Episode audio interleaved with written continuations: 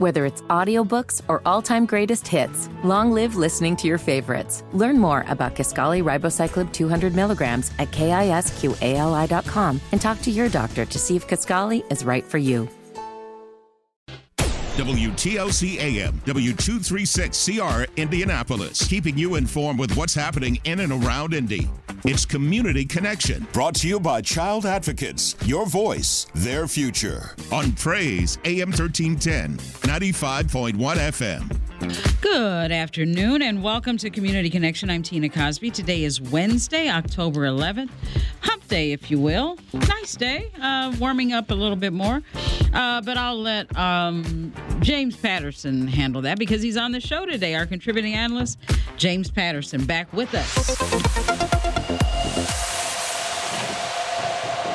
Hey. Hey, did you get that coffee going? you must have talked to Sky. I yeah. did. I did. Yeah, I just I- thought I- it'd be funny. Go ahead. No, no, go ahead. Did you get your coffee? I've got it warm enough to, to drink right now, but I'll probably during break have to run up and warm it up again. But it's good to go for now. Yeah, this is good coffee weather, I guess. I wish I drank coffee, you know, as a. I guess I don't know. Maybe I don't wish I. I don't like it. So. You like your tea, though? You love your my tea. Love my tea. Hot drinks. And I tell you what, coffee does because I don't uh, consume caffeine, a lot of caffeine. If I do feel like I'm, just, I need a jolt or something, I'll take two or three sips of coffee, and that'll do it. Uh, but it's it's got to be awfully watered down and something else. But you know, not not no no no, just just milk and sugar or cream and sugar or something like that. But it's it's it, you won't Yeah. recognize it uh, as coffee once I finish with it. So. Yeah, absolutely. Because you know, I like it for the caffeine because it it just keeps you on top of things. I remember when I was uh, working at the Indianapolis Star editorial department uh, with John List, Jerry List, we call him Jerry. Uh, he was the editor of the paper under the Pulliams and stayed that way for a while when Gannett bought it. He would always have a small cup, probably something that you could tolerate, maybe six to eight ounces, not much. Not, I don't even think it would be eight, maybe five, six ounces. I'll put it like that. And he would drink it black, and, and he'd drink it in the morning, not after twelve. You know, and that and that would just he could focus on the copy, on the printed copy, and you know he, he that would allow him to focus. So he wouldn't drink anything after afternoon, nothing, just that small cup of black coffee. Mm, very disciplined. I love that. Yeah. Love that. So, James, the weather. What do you what do you see for us? Anything good? Well, yeah, a little. Uh, I guess a little. I guess you'd call it summer. Uh, I wouldn't call it Indian summer. Mm, No, not yet. Haven't had our first No. frost. Nope, we haven't. Although Lafayette got down to Lafayette, Indiana, got down to 31 degrees this morning. Um, we were 10 degrees warmer at 41. But we will uh, we'll get up to close to 70 today in most of the metropolitan area. I don't expect us to reach 70 degrees, but it's possible. We'll get close to that in the high 60s. And then we got a two-day warming trend. Thursday and Friday, we will be up towards 80 degrees, but with chances of rain. Now, today, folks could see a spotty shower around, mm-hmm. but not everybody's going to get wet. If you've got plans to go anywhere outdoors, I think most of us are going to dodge the precipitation today. Yeah, well, that's good. Yeah, but we'll have a nice couple of days coming. Um, you know, a lot of people haven't been able to mow their lawns or do outside activities because Yeah. it's been really chilly, but they'll get a chance tomorrow, they will. today, tomorrow, and Thursday. Yeah. Yeah. So, uh, you know what? The the interesting. I I was invited to a uh, a bonfire Friday. Oh. Yeah, yeah, it should be fun. But the thing of it is, the weather is supposed, the temperatures are supposed to be good, but the rain chances are going up like the temperatures are going up. So we'll see how that goes. But I haven't been to a bonfire in, oh, ages, ages. So it yeah. should be fun. Friday, uh, it's actually The better chance Friday. of rain. Yeah. Let's see. Hold on a second Yeah. here. Let me look. Um, my notes. Friday, it is going to be a little better chance of rain, um, and I think that's going to be. Hold on one I'll second. get it. I'll find it. I, I had seen that because I was talking to my friend that's hosting it, and uh, Yeah, We yeah. Uh, it, it'll be later and, and, and linger Mm. on into Saturday. Mm-hmm. But I think if the bonfire's early, don't hold me to this if you get drenched, but I think you'll be okay in the evening. No, I won't get drenched. I just won't go. I just, I just won't You have go. nice temperature though. Yeah, You know, very nice 75 to 80 degrees. Yeah, so, but you know how the temperatures drop uh, very, very quickly uh, in the fall When the rain When- comes. Yeah. Well, not when the you know when the sun goes down. Oh yeah, yeah, yeah, yeah. You got to have that sweater or jacket. And So, and I will. is that going to be any place that's, um, you know, like near a football game or anything like that? No, no. Mm-mm, mm-mm. Just a kind of a, uh, a no, just just just their a- house. A house. singular. Okay, all right. Well, that's nice. I mean, you're going to take your marshmallows and hot dog, is uncooked It'll hot be chilly. It's a chilly chilly supper there. So, Oh, okay, yeah. So there will be there will be s'mores though. I guess. I was going to say chocolate and graham crackers. You go for it. Yeah, well, I, I don't like. ch- Here's the thing, Jay. I, I'm not. I'm really not a. I eat everything in there, but there are just a couple Mm. of things. Chocolate is one of them. Coffee is another. I've just never developed a fondness for chocolate and don't really eat it. So chocolate and marshmallows and s'more. That, ooh. but I will have a good time regardless. So whether I eat a s'mores or not. Now, uh, the chili and all the other stuff, I'm good. I'm straight. Yeah, So- yeah, yeah. But I, I really, about discipline. I, I really am not a picky eater. I'm probably the least picky person I know, but there's just certain things. Um, I think I, I love all veg. I think the only vegetable I really have to warm up to is Brussels sprouts. Um, yeah, fry those babies, or uh, you know, put them in the oven. with some Yeah. bacon and olive oil and a little Yeah, garlic. some olive oil. and- Yes. Yeah, yes. Yeah, I've had it that. I've, yeah, that's I've had it that way at restaurants, and it's not bad. It's not bad. It's tolerable, tolerable. So, uh, but James, uh, back to the business at hand. So many things to get to uh, since you were last here, but first and foremost, right here, Indianapolis, Marion County. Um, yesterday, uh, you know, the deadline for voter, uh, Indiana needs to expand that window for voter registration because it Yeah. seems like the minute it opens, it closes. But anyway, uh, the voter registration deadline ended at 11:59 last night. So I hope everybody got in and either registered or updated their registration, or you know, everybody that wanted to, that needed to. I hope you all got it done. Now today, uh, today early voting starts here in and, and here in Marion County. Right now, uh, you can only early vote uh, at the city county building. That's the only place right now downtown. How right off Market. Um, uh, however, on October 28th, James, early voting is going to expand to several other satellite sites uh, here in Marion County, um, and that early voting will be through November 6th. Of course, uh, November 7th is election day. But again, if you want to vote early right now, today, you can head down to the city county building. Um, city county buildings uh, hours, weekdays, 8 a.m. until 5.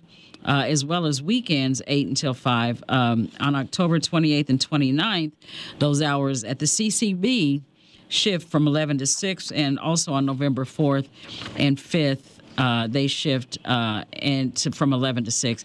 Now on November 6th, uh, only open for early voting until noon. I think that's 8 a.m. until noon. So, Yeah. uh, if you want to find out more about all of that, go to vote.indy.gov. Again, vote.indy.gov. That's for Indianapolis uh, and Marion County.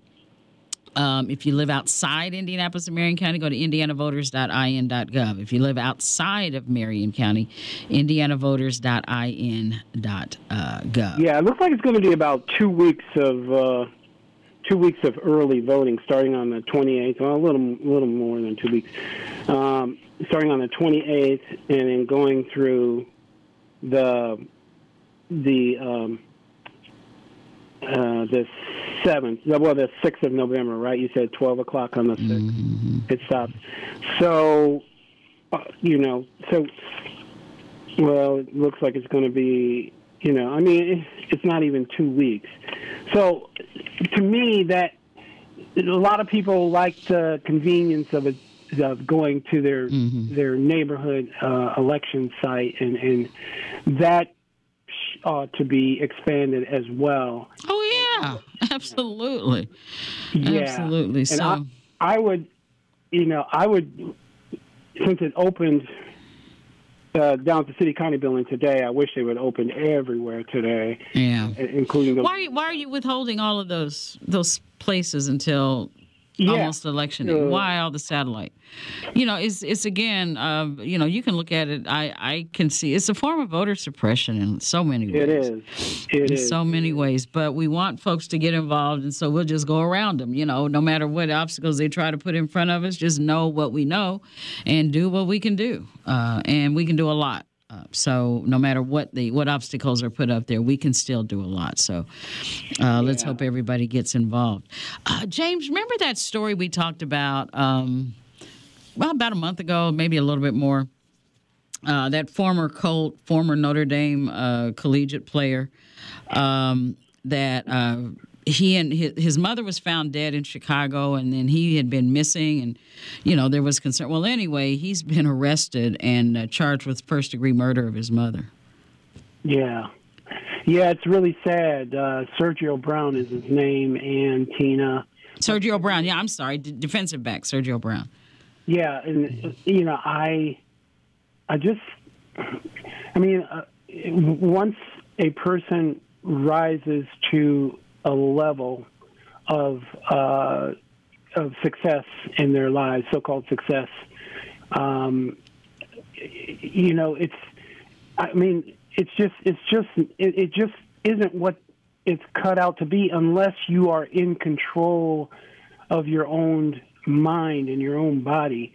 Um, and, and so you can just, I mean, there's a number of reasons. We don't know why this happened, why he did that. I'm sure it'll come out, uh, possibly the motive for why he was charged with this.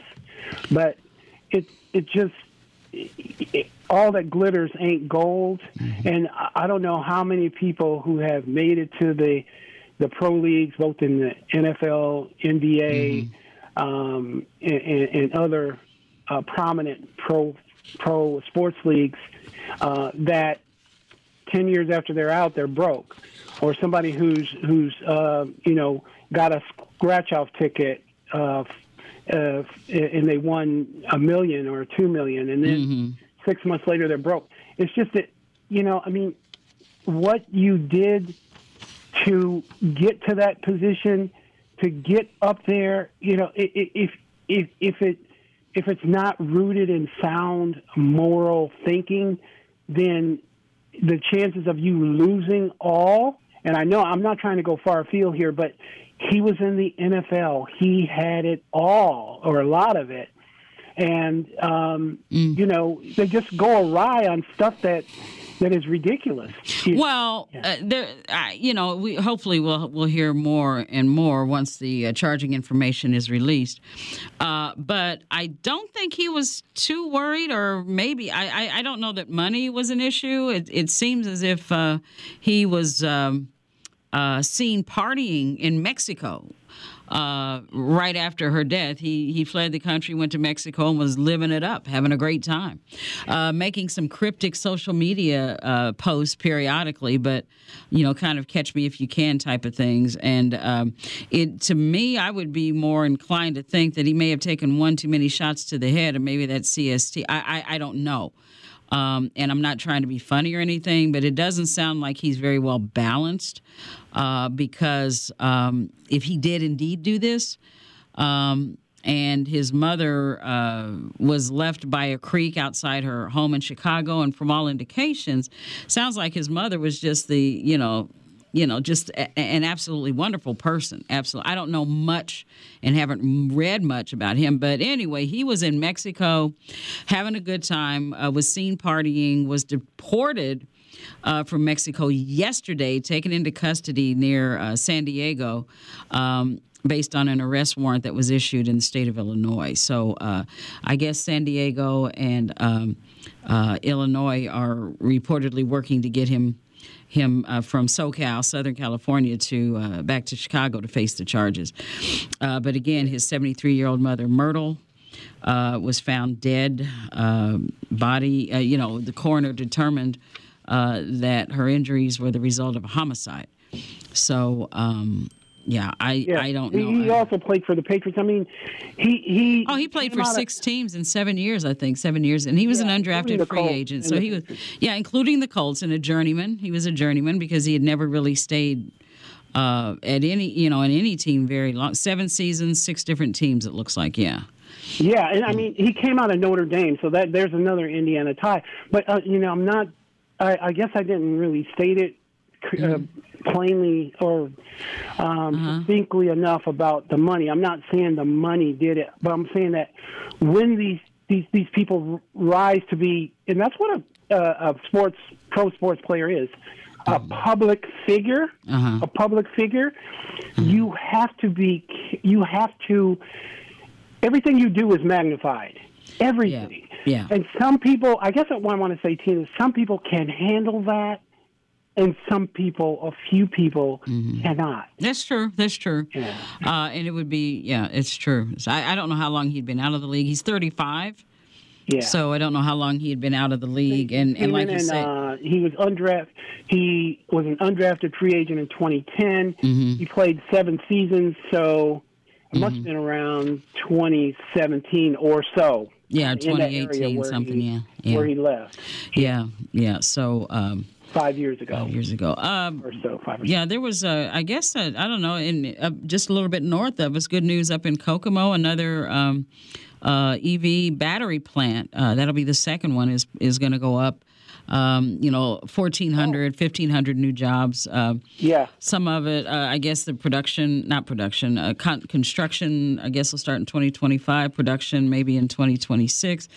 Over 1,500 new jobs. Um, and that's good news for the for the uh, for the city of Kokomo, um, Yeah, and yeah. all the surrounding areas because that's going to be a whole lot of jobs, a big economic shot in the arm uh, Right. for uh, that area. or you know when those gasoline um, uh, powered Mm-hmm, engine plants were, were up there in Kokomo, and Kokomo was really thriving. But Mm-hmm. Tina, I want to keep my gasoline engines. I don't want to get an electric vehicle. Well, I tell you, James. I know you got a hybrid. I got a hybrid, and I've had a high, and, and I got talked into it over 12, 13, maybe 14 years ago. I don't remember how long. It was a while. Well, wait a minute. My daughter's, she was still in high school, and she couldn't be 15. So what are we? It had, yeah, it had to be at least 14, 15 years ago. And um, I was uh, at a dealership trading in my car, and what I wanted, uh, the dealer didn't have, and and so the salesman. Um, said, you know, what do you think about hybrids? I said, I don't know anything about a hybrid. I, what are you talking about? And they said, well, uh, we got a nice hybrid here. I think you'll like it. Why don't you give it a shot? So I did.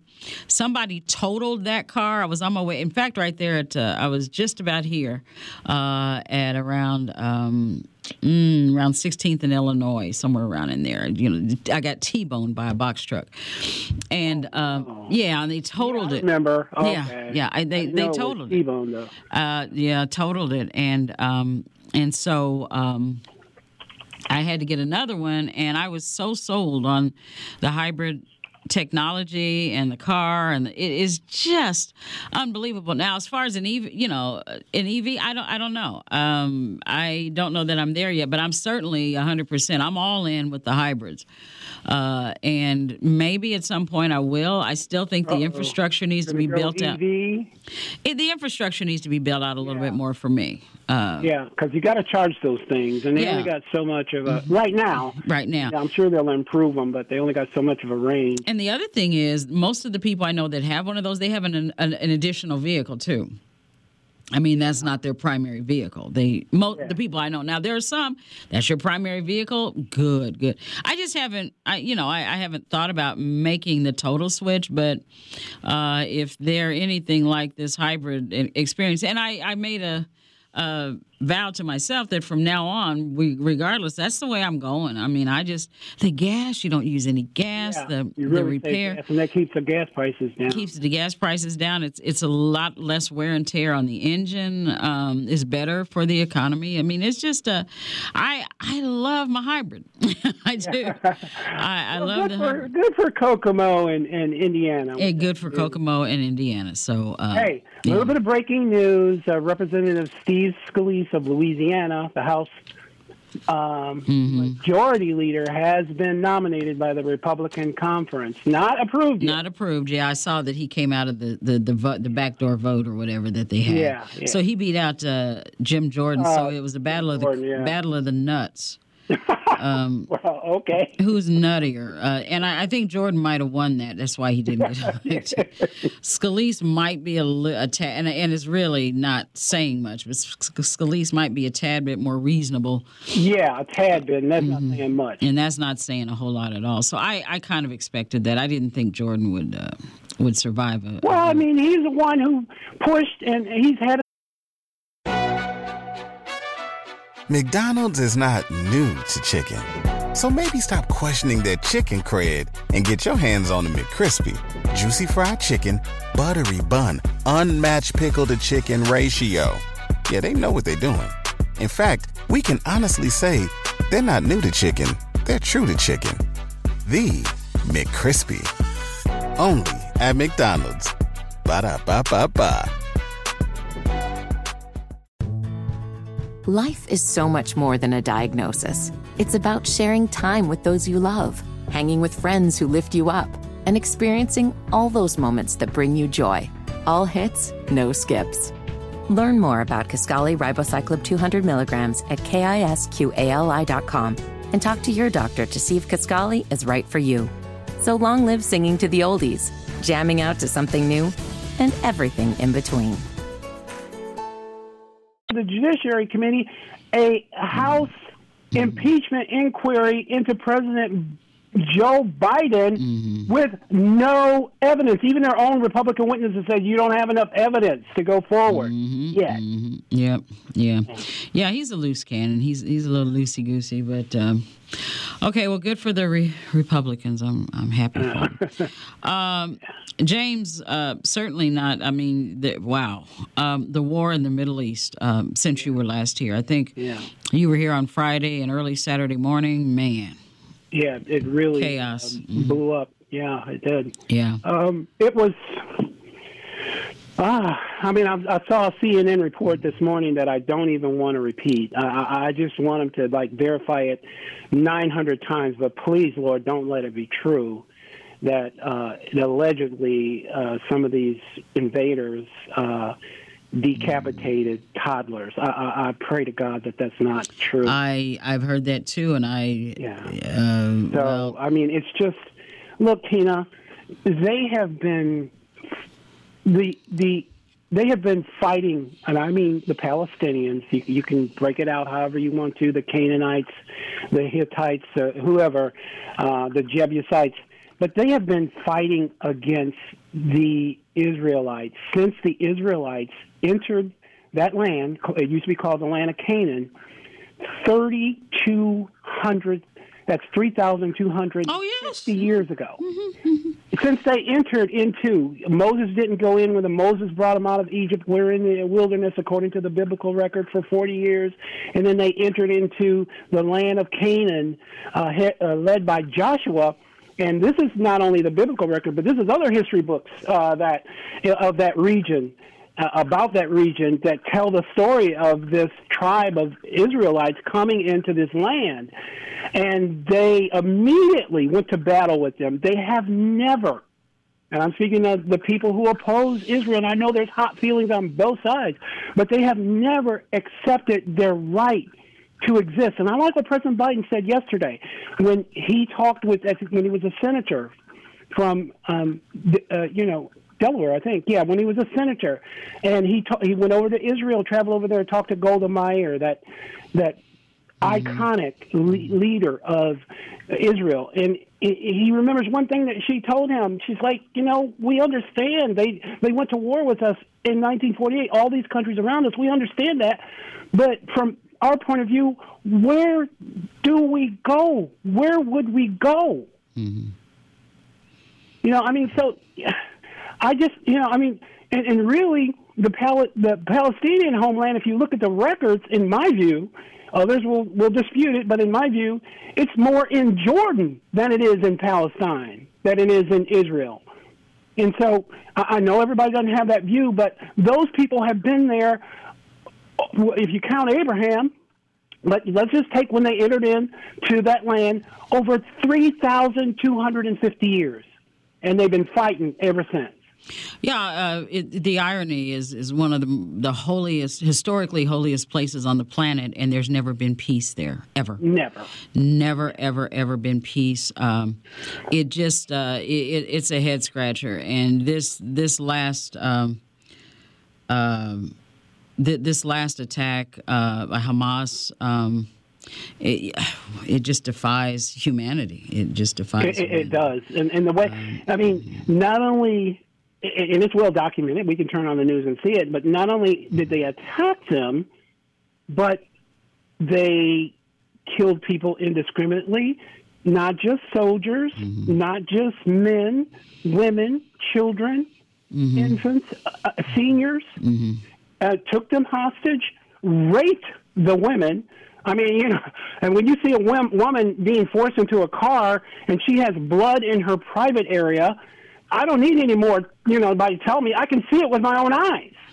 Yeah, and so and so we go to. Um, uh, you know, we I, I had contacted several Middle Eastern um, experts uh, to kind of help us sort out, you know, some of the uh, scholarly, I guess, um, and historical background that is important for all of us to know. And I did speak with Dr. Pierre Atlas. Uh, unfortunately, he is uh, right now uh, on a plane en route to um, his fall break. He's a professor at IUPUI, Middle Eastern expert. But um, he was interviewed yesterday um, on Wish TV about the conflict, and he is going to be here next week when he returns, uh, because he wisely stated that um, as much as I'd like to be there today, I think by the time I return, I don't think that we're going to have a resolution. So. Um, uh, yeah, that that'd be good. Yeah, that that should be good. And then the um, there's an institute in New York and some other, and it's just a matter of getting people's schedules moved around. This is a very busy time, so a lot of the experts are, are just simply, uh, you know, it, it's hard to get them. In. But anyway, we're going to get some. But th- back to the point that I was making, Dr. Atlas was interviewed um, last night by our news gathering partners at Wish TV. Let's take a listen. The level of violence that precipitated this newest chapter of the Palestinian and Israeli conflict is unprecedented. A professor researching Middle Eastern politics tells News 8's multicultural reporter Katira Winfrey Palestinians and Israelis will feel its impact for a long time. The devastation the Palestinian military Okay, that uh, we had some audio issues, uh, some really, really severe audio issues with that. Um, so we may be able to play that um, a, a, little bit later for you with Dr. Atlas. Um, I'm not sure what happened, but we, maybe we can get that straightened out. Um, in the meantime, let's go to uh, Jeff. Go ahead. Hey, Tina. Hey, James. Hey, hey, hey. What's going on? Well, like you said, it's a hot mess over there. It is. And, uh, my goodness. Uh, and uh, just say, there's a lot of gray over there. There's no villains and there's really no heroes over there. And um, Israel said they got right to the land, and they, you know, basically the Palestinians they feel like they're homeless because their homes been bulldozed and their neighborhoods were taken away from them. And mm-hmm. And I'm no fan of Netanyahu. You know. Uh, who? Is, well, I shouldn't say who is. I mean, he's a thug, and um, you know, and I ain't saying I'm no big fan of Hamas either. You know, I mean, they're not necessarily Boy Scouts, but you know, when you, you got uh, choice between a, your tank running your house over or somebody throwing a grenade mm-hmm. in a crowded area, so who's really the bad guy? You know, so like I said, you know, it's complicated. You know, there ain't no you know, we'll, we'll be scratching our heads for a long time because I was over that part of the world back in the early 80s. I don't know, James, you might remember when all the Marines were killed in the barracks back in 83. I'm going to say Lebanon. Did We didn't lose Jeff, did he? Did we? Uh, I think we did. Did we? Okay. Yeah. Well, you know uh, what? Let's. Yeah. Why don't we do this? We got a, a, couple of things to to straighten out here. So let's, uh, Jeff, if you want, call back. We'll be right back with more community connection right after this. Let's get back to the conversation. It's Community Connection with Tina Cosby on Praise AM 1310, 95.1 FM, Indy's Inspiration Station. And we're back with Community Connection. I apologize uh, that um, that sound piece with Dr. Atlas. Um, for whatever reason, I was uh, not able to hear it. It was inaudible, but I understand everybody else was able to hear it. So we'll go back to it in just a minute. But anyway, Jeff, uh, go ahead and finish your thought. Yeah, but before I get into the, my, my my adventures over in Beirut, Lebanon, did you guys hear the latest news? It's coming out of CNN and MSNBC and ABC. About you know, that, you know, and it's, and it's involving two of your one of uh, both of y'all, one of your most favorite people, and that's one, Mr. Donald Trump. what they're saying now is, did you know when Trump was sharing Israeli sensitive military information with the Russians and the Saudi Arabians? You remember that one? Yes. Yeah. Yeah, yeah. Well, they say the thing is that this all might be connected where, you know, uh, let's see, you know, Russia's really buddy buddy with Iran, and Yes. Iran supports Hezbollah. Yeah. Saudi Arabia are And Hamas. support Hamas, hmm and there's a part that why Hamas was so successful in getting around some of those security bit with the Iron Dome is because maybe they had access. I'm, I'm just being, you know, this is I just Oh, the access that Trump provided. yeah, the, the information he provided to the uh, Ah. That I have not heard that, but I would not be surprised, Jeff. Yeah, so you know that that that's the. I know Lawrence O'Donnell talked a little bit about that. You know, he said he was still working on that. I was watching MSNBC and Well, did, did you did you also hear that um, Iran apparently some of the senior most members of uh, the Iranian cabinet were shocked uh, and surprised uh, at the attack because apparently they had no knowledge of it. Now that's early reporting by CNN as well. Um, not that they haven't given them money, haven't trained them, whatever. Oh, they were sure. they were they even they were caught off guard by that. Now that needs to be fleshed out as well. But early reports are that um, uh, that Iran. Now I don't know. Maybe it's posturing, uh, and maybe not. But they they were taken aback by it uh, as well. uh, yeah, But I, I'm not surprised. Those secrets, those those were so highly classified. oh, absolutely. Uh, yeah, you know, gave uh, Israel's military, you know, operations, Uh huh. hmm you know, and the Hamas was very successful maneuvering around that, and they say there's, you know, th- th- that there's a possibility those that information that Trump either he sold it or shared it. We don't know yet. It's, I think it's still hmm. scratching the surface of that. But I would like I like you, Tim. I wouldn't be surprised. There's a connection. Oh, it makes Yeah, total yeah, sense. yeah. Yeah. You It know what, Jeff? That total would be sense. the most serious charge or allegation that has come up against him, if, if that turns out to be true. Yeah, and you know, because you know, and you know, the Saudis gave his son-in-law J- Jared Kushner two billion dollars. Well, people just don't give you two billion dollars unless you, uh, bringing something to the table. If you know what I mean. mhm mhm And Yeah. so I'm just right now. Is there, I, I don't want to call it a rumor or whatever, but there's been this, you know. I guess the CIA is looking into all that. If there's a connection with Trump sharing Yeah. documents, and Well, if there's reporting on it, early reporting on it at this point in time, I wouldn't be surprised at all I because and where there's smoke, there's usually fire. you know, but you know, going back to when I was in, uh, in the Navy and fighting in Beirut, I was there when all the Marines got massacred, Mm. Yeah. and uh, I had to I get their gonna say, that's bodies. Yeah, it was Beirut, Lebanon, back in 1983. I was there, Yep. Mm. and uh, which was uh, well, let's just say it. Uh, it was anybody who says wars is uh, uh, a John Wayne movie. They're terribly mistaken. Absolutely. War is nothing to joke about. You know, it's it's, it's men at its worst. You know, It's, it's and guess reprehensible. and what's really bad about it, it's legal. War is just a legal way of getting rid of people. So mm-hmm. Yeah. uh, there's nothing pleasant mm-hmm. about it. There's nothing heroic about it. You know, and it's, it's just that you know Yeah. you had Muslims fighting Christians, and they all both love God, and they done some pretty ungodly things to one another. And another thing is, Tina and James, this is just my stuff. You know, I always, you know, ever since I was eight years old, I heard that Armageddon was coming. It's going to be the end of the world and all this. Mm-hmm. I think there's only one individual who know when the end of the world is coming, and I don't have his cell phone number, so we don't know. and, and we, you know, everybody's like, "Oh, you know, it's the end of the world," and the world, you know, we, we don't know people. Everybody from Adolf Hitler to Charles Manson was the Antichrist. So, Mhm. Yeah. so let's, you know, I, I know people need something to talk about and be upset about, but there's always been craziness. There's always been demagogues from day one. Yeah, there really have been, and um, you know the um, yeah the interesting thing.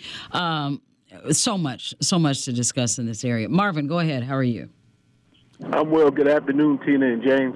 You know, it's funny. A couple of things, uh, James, when you're talking about the biblical yeah, history of that area, and also in the Bible, it says they will always be. There will never be peace over there. It's, just, it's not going to happen.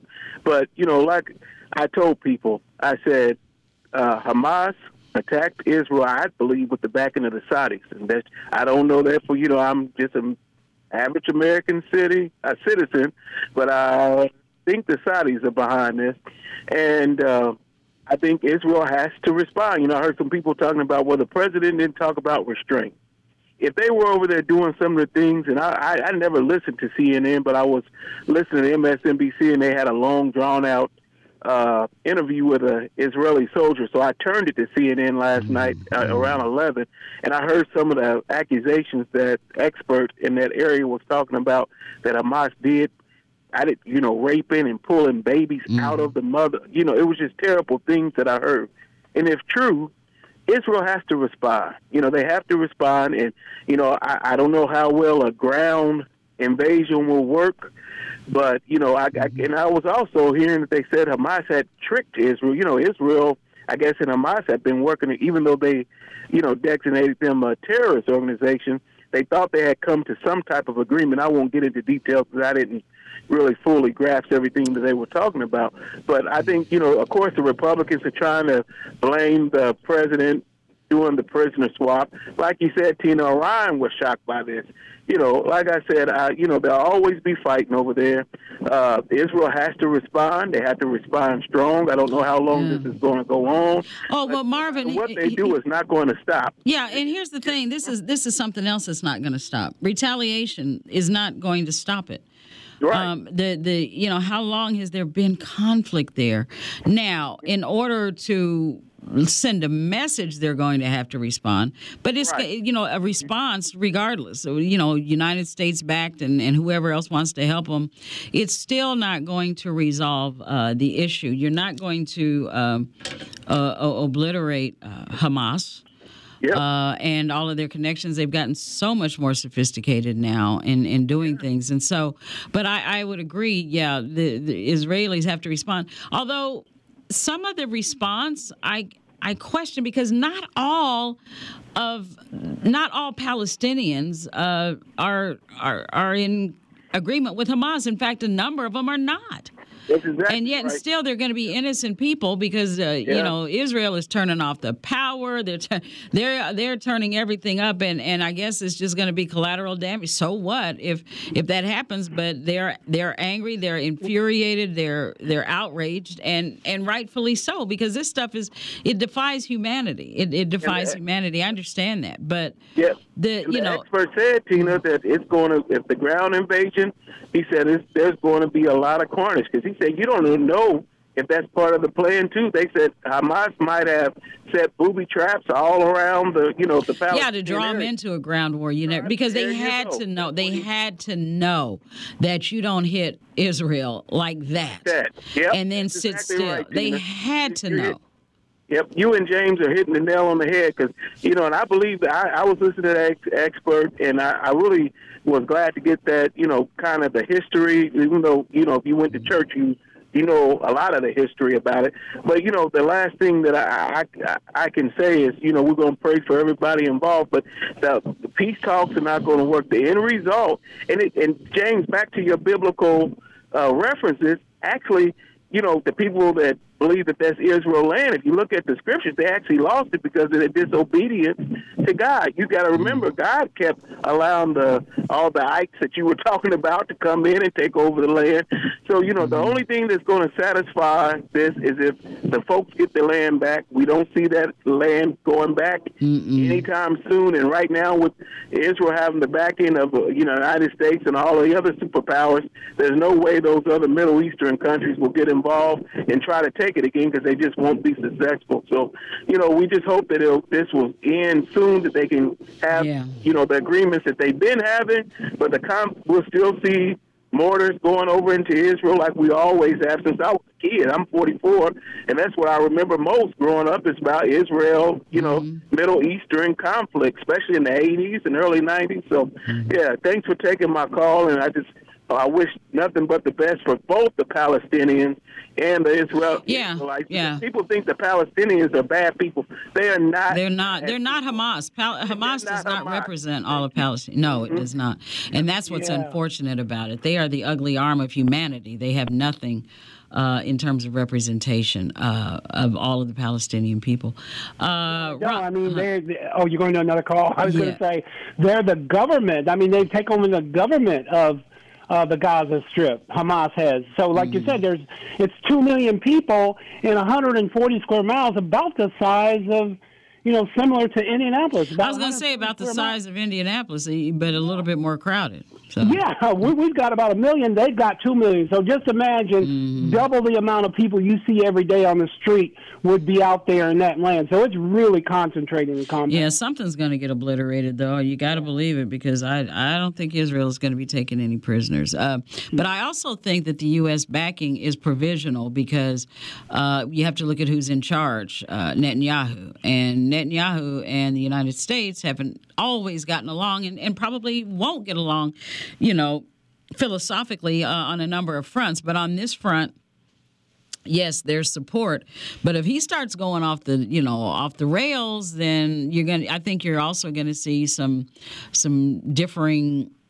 Uh, policies with the U.S., if you will. I just, I just think that because it depends on how extreme he wants to be, and he's already extreme far right. Yeah, he is, and but he's under pressure. All of them are under pressure now. They're finding, if true, if it's not true, this is alleged. People, they're finding Tina. They're finding babies who had their heads removed, uh, and I even shudder to even say that. You know, it's it's hard to even say that, but that's bringing him and the Israeli government under intense pressure to do something. Oh yeah, yeah, yeah. They're- I don't think they've ever. Israel's never been shy about uh, doing something. you know, I don't think that's ever been a case at all. Uh, but uh, and it, it just you know like. Um, well, anyway, uh, let's let's go back to the phone lines. Uh, Ron, go ahead. Tina, James, you guys know I love you both. Uh, I try to not called too often about this subject, but James, when you mentioned that babies are being beheaded by Hezbollah, and Hamas, or whatever, here in America, we pay doctors. We call it women's health. We pay doctors to kill babies in the womb, whether it's Hamas, whether it's the doctor there's a dead baby at the end of the uh, of, the scenario. I love you guys like always. Pray for the peace of Israel. It's, it's a terrible situation that we find ourselves in. We're in a terrible world, and this is the world that we live in, and it's terrible. As Jeff said, war is hell. I think that's what he was looking for. Life is terrible. We, we have to do the best we can but I, I find it difficult when Democrat, black, white, whatever, I believe it's okay to kill babies in the womb, but we're mad about everybody else that kills people once they get two, three years old, or once they're running from the police, or whatever, whatever, whatever. Life is a life. We need to take care of all life. Love you guys. I'm out. George, go ahead. How are you? Hey, how you doing today, Tina James? Good, good. Hey, Thank good, George. How are you? Hey, okay, I I don't want to offend anybody, but I have a different perspective on this um, No, on go this ahead. situation in the, in the Middle East. Um, to me, this goes back to right during and right before and right after World War II and World War One. Mm-hmm. Um, why did I don't want to sound like I'm a support of somebody of a, of a horrible atrocity that happened, but why was the reason that the Holocaust happened in Germany was about economics? Um, I don't, what happened? i that's a different topic, and I hate that what happened happened. But if we notice, after World War II, 1929, and during that history, there was no state of Israel. The King of England went back, and he was the one who divided up that land uh, from the Palestinians, and you and you took the land from the people, and then you divided it up, and then next thing you know, you're giving economic power and you're giving military power to one side to one side, and the other ones are given nothing. You take their land, and I can't really be mad at the Palestinians for standing up for what's right because anytime that you live in a country, Tina, like Tina James, if you live in a house and your neighbor, like your guest was saying the other day, if you're and your neighbor constantly encroaches up on your land and takes it and annexes your property and says there's nothing you can do about it, and then they have the ability to turn your power off. They have the ability to control with the trade that comes in and out of your country. What is the person to do? And so you can only take so much. And war is horrible, but a lot of this falls at the not the people of Israel, but the leadership of Israel. And to me, I feel if you give both sides an equal playing field. Take out all the other players, Iran, Saudi Arabia. If they had a chance to say, okay, Israel, we're not going to finance your weapons. We're, not, we're going to put you on an equal playing field. We're going to try to build up in Palestine and Israel uh, economics. You know, like trade. What can you what can you produce for the world and make a tr- make trade and uh, travel? Make this thing on an equal playing field. I think it may be different. We might have a different situation, but as long as Israel controls the, the what goes in and out and the people's lives of the Palestinians, mm-hmm. you're going to constantly see this rebellion. Yeah. And I you can't I can't really blame them. And you know, people say, well, the Palestinians are at fault, but who is really at fault for this? The Israel. It's like if we have a child and the child goes up and say, "My big brother keeps on hitting me," and you go back and talk to your big brother like, "Why you keep on hitting me? Why you keep on messing with him?" Well, mom, dad, he hit me first, and I just pushed him back. I didn't hurt him, but I just pushed him back. Eventually, people around the world, and I'm starting to see this in Australia and all of the different countries, where people are call, starting to call BS on what Israel is doing. And I mm-hmm. think a lot of people are afraid to say something about Israel because we're we're afraid that we're going to get called anti-Semitic uh, that we don't like them because of this. But you got to realize we send a lot of taxpayer dollars to Israel every mm-hmm. year. Yeah, and it's and it's and, and I've heard some people say enough is enough. We can't keep on having a country. You go over there like right now. This is the biggest thing I was telling Lifestyles a couple of my last week. I said, look, what's going to happen?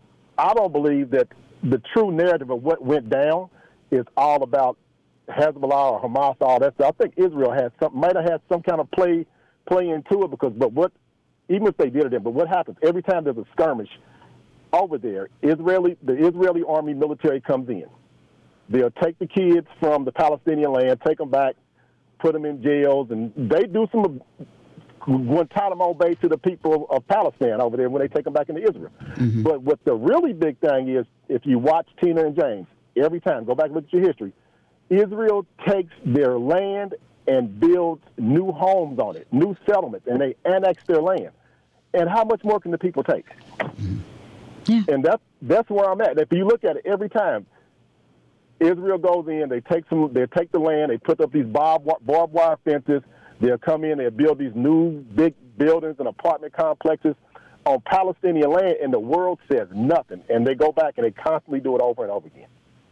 And, yeah, and George, I, I, I, I would just say one thing. I mean, you, you laid it out beautiful. I'm so glad that you put that point of view out there because a lot of people have that point of view. I'm not sure it's the majority, but a lot of people have that point of view. I'm not sure how many, but I would say that it, you know it's it boils down to me for one thing, one thing. If you gave them electricity, gave them water, gave them their own freedom, you know, they probably maybe they wouldn't elect uh, Hamas to be their government, uh, a, a terrorist organization. But let, let, hear me out.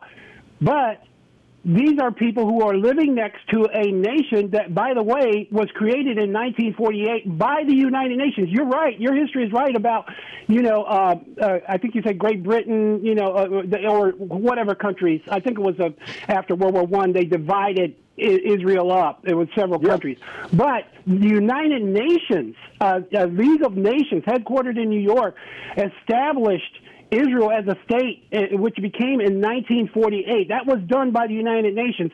And ever since then, groups like Hamas, they were attacked the next day by, by Egypt, Syria, um, you know, all, all of the Lebanon, all of the lands uh, uh, uh around them.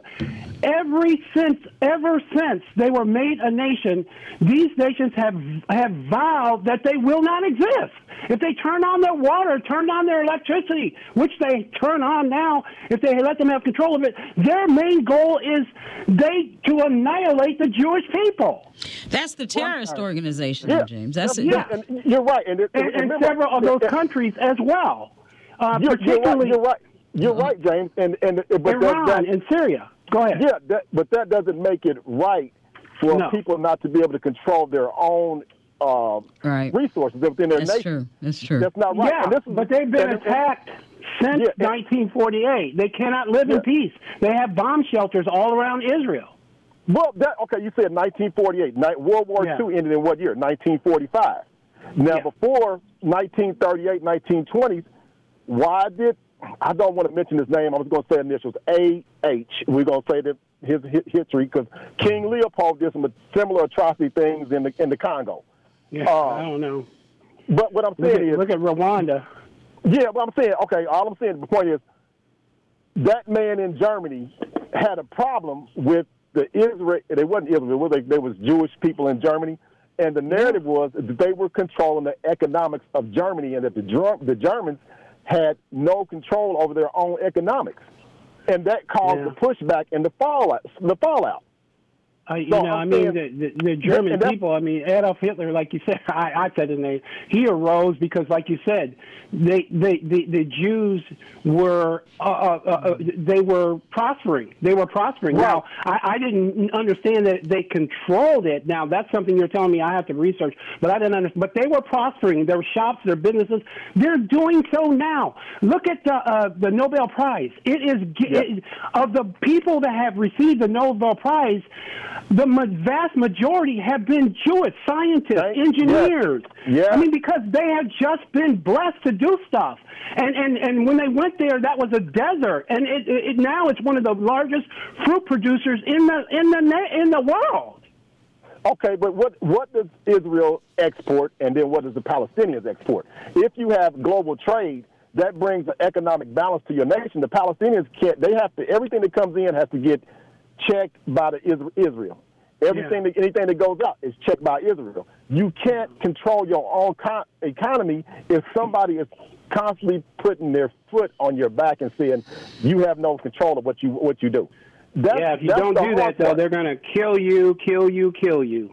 But so. eventually, people will. If you let, give people an opportunity, like if they, okay, James, what yeah, they should. Is, I agree. If, if yeah. somebody goes to prison, it's like, mm-hmm. okay, well, you're a prisoner, you did your time, we don't trust you no more. You have to give somebody a chance to prove themselves on a global scale mm-hmm. to Palestinians and say, what are we exporting? What can we bring to the world? Yeah. change this. But you just can't come back and say, they're wrong. They're they're throwing rocks at us and everything. And pretty much that's what they're doing. They're throwing sticks and stones at people. Throwing rocks, and literally, literally, yeah, literally, mm-hmm. literally. And, mm-hmm. and and if you want that to stop, you have to show education and progress by saying we want you to have control of your own power system, your own mm-hmm. natural resources, grow stuff, be export stuff on a global scale to build your economy, and then we could bring tourism to uh, to the Palestinian to the Palestinian land. But until then, while Israel has control over over that like that, they're not gonna they're not gonna release it. They don't they don't see a reason to release it. They they just don't. It's like okay, we're going to constantly hold you down, and then we're going to cry wolf when you push back, and that's not right. That's not, that's that's my point. That's not right. Yeah. And I and, and I have nothing against anybody who's Jewish or or anything. I'm not being anti-Semitic. It's just your leadership is horrible, and that's and I, and Netanyahu, he's horrible. He's mm-hmm. he's very bad, and his people who follow him are very bad. Yeah, um, you know what, uh, George. Point made and and so noted. Yeah. Uh, very good. Thank you. Um, and uh, we're going to take a quick break and be right back with more Community Connection right after this. WTLC AM, W236CR, Indianapolis, keeping you informed with what's happening in and around Indy. It's Community Connection. Brought to you by Child Advocates, your voice, their future. On Praise, AM 1310, 95.1 FM. And we're back with Community Connection right at the top of the second hour. We're gonna we're gonna uh, travel back to Indianapolis from the Middle East for just a bit. Uh, James, there is a uh, a highly powerful exhibit at the uh, Crispus Attucks, you know, African American History Museum. Um, and we've talked to so many people from the Attucks Museum, uh, but there's there's a particular uh, exhibit uh, called Unmasked. Unmasked, uh, and it addresses uh, the history of lynching in the state of Indiana, especially um, some of those that I think are all all too familiar. Uh, the curator um, of that exhibit, Mr. Robert Chester, is with us now. Um, uh, Mr. Chester, are you there? Yes, I am. How are you doing? I am doing well. I'm doing well. Thank you for being with us today. Um, so, so tell us how this all came, how all came about, and how it, uh, how it landed, how this exhibit landed at the Attucks Museum. Well, for the past two years, we've been heavily involved with various museums throughout the country, uh, universities, on various exhibits. Prior to just just prior to COVID shutdown, we were bringing in black medical exhibits from Washington D.C. and several other exhibits from the Deep South. This particular exhibit come to us. It is a traveling exhibit. It comes to us through uh, a project, and uh, just a lucky break that I was meeting with a gentleman, uh, professor at IU Bloomington, on some other related issues uh, last year, and uh, we talked a bit, and he made mention that they're about to release or open a, a uh, anti-lynching exhibit in Bloomington Mm-hmm. on the campus. And it had a small viewing, nothing spectacular, but very important and very impactful, not to undermine it or underplay it. But I thought that we might want to meet with them and see what we can do to give it a grander audience, uh, more appeal, more reach. And we began the planning process. And a year later, as of this past August the 11th, we had the grand opening. IPS FMD Facility Maintenance Department, of course, Superintendent Dr. Aleesia Johnson, and so many others contributed greatly. Dr. Pat Payne, of Racial Equity Department. They've all got on board with us and worked with us in depth to uh, allow me the freedom to remove, undo, change, tear down, rebuild, redesign, repaint, anything and everything I needed to do to make this happen.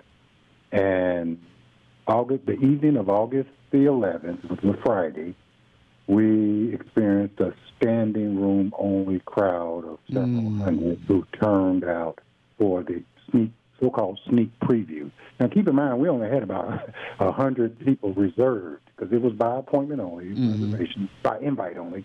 Mm-hmm. But ultimately, there was over six, several hundred people showed up, well over 200 people. And of course, we let everyone in. Had a wonderful uh, jazz program, uh, hors d'oeuvres, meet and greet. Uh, several members of uh, victims, family members left behind, showed up to testify and give their experience of what it's like getting the news, learning that their loved one had been lynched, and how difficult it had been living beyond that and dealing with that and going through the funeral process, trying to go through the Yeah. legal process. So many things that uh, brought this exhibit to where it rightfully d- deserved to be and to the forefront of not only the Indianapolis community or the Indiana community, but we've reached the nation. We uh, received, shortly thereafter we received uh, national recognition through Forbes magazine. They came out and wrote an extensive uh, report on us. of course, a few weeks prior to that, we received the front page uh, of the Indy Star, Mm-hmm. and there's been a plethora of local and uh, abroad news stations, TV, radio that have been reaching out, and it's been a madhouse in a good Yeah. way, in a good sense here, trying to keep up. And then the community has just been awesome. They have uh, they have not let us rest. Uh, right now, there's a group in here as we speak, solely interested in the history, the culture. You know, most of us uh, know Attucks high school history Yeah. for basketball, Yeah. and that's all great. We love basketball. We love our championship teams. It's first to do it in America in the fashion that they did it, but we continue to remind the masses that we are far more than basketball. We can entertain on the court, on the football field, on the tennis court, or wherever, but we must make sure and be very careful that we're not minimized or subject to just sports and play to entertain others. The the history of lynching grew out of what experience? The history of lynching grew out of the deeds in America. The, what? the, the various aspects throughout the uh, American slave experience prior to uh, Reconstruction. Okay. McDonald's is not new to chicken. So maybe stop questioning their chicken cred and get your hands on the McCrispy. Juicy fried chicken, buttery bun, unmatched pickle to chicken ratio. Yeah, they know what they're doing. In fact, we can honestly say they're not new to chicken, they're true to chicken. The McCrispy. Only at McDonald's. Ba da ba ba ba. Whether it's audiobooks or all-time greatest hits, long live listening to your favorites. Learn more about Kisqali Ribociclib 200 milligrams at kisqali.com and talk to your doctor to see if Kisqali is right for you. And definitely after Reconstruction, the Civil War, basically, lynching is not new to humanity. Europe was using it as a form of capital punishment, along with the guillotines, where they was cutting off heads. Uh, so it's not new, but once it reached the Western Hemisphere, as far as uh, North America, it took on a more demonic tone to be used in the form of threatening, in the form of keeping individuals in their place. They basically, the Klan resurrected themselves after the Civil War, the Confederate South losing the war, but still wanting to keep their black citizens of the South in check, so to speak. So so a form of racism, another form of racism. right. Form of Yeah. racism, terror, Terror, and control. yeah. Racism, terror, and control. Okay. Yeah. So they, some of them in Pulaski, Tennessee, come up with this brilliant idea to create these hoods, these robes, mm-hmm. and told the black men and women of the South that these were dead Confederate soldiers coming back from the grave to haunt them for being wrong and forcing America to go at war within itself. And it worked. The terror, the fear worked for a while, but then the black community realized these are not ghosts. These are men, white men in particular. And the terror didn't cease, it only increased.